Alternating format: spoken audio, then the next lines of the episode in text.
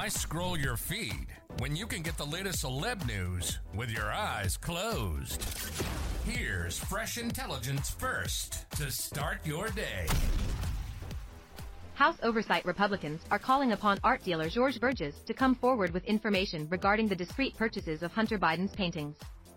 RadarOnline.com has discovered Oversight Chair James Comer fired off a letter to Bergès this week, demanding that he provide the names of buyers as the list remained anonymous to both the White House and the public. The Committee on Oversight and Accountability is investigating President Joe Biden and his family's foreign and domestic influence peddling schemes, Comer declared in his letter, noting the Biden family benefited from his positions as a public official.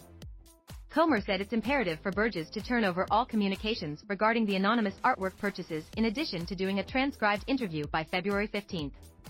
He further explained the dealer's arrangement with the embattled first son raises serious ethics concerns and calls into question whether the Biden family is again selling access and influence. With the help of his famous last name, Hunter received exorbitant amounts of money selling his artwork, the buyers' identities remain unknown, and you appear to be the sole record keeper of these lucrative transactions, explained Comer in his letter.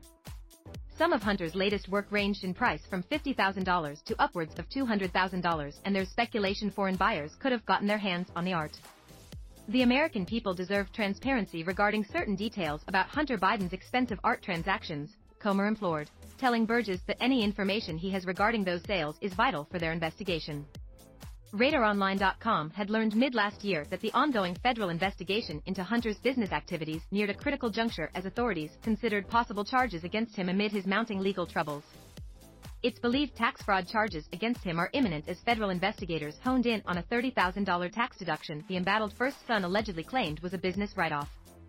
As we previously reported, Hunter is also under the microscope for allegedly lying on a federal gun form in October 2018 which allowed him to illegally obtain a 38 caliber firearm. Now, don't you feel smarter? For more fresh intelligence, visit radaronline.com and hit subscribe.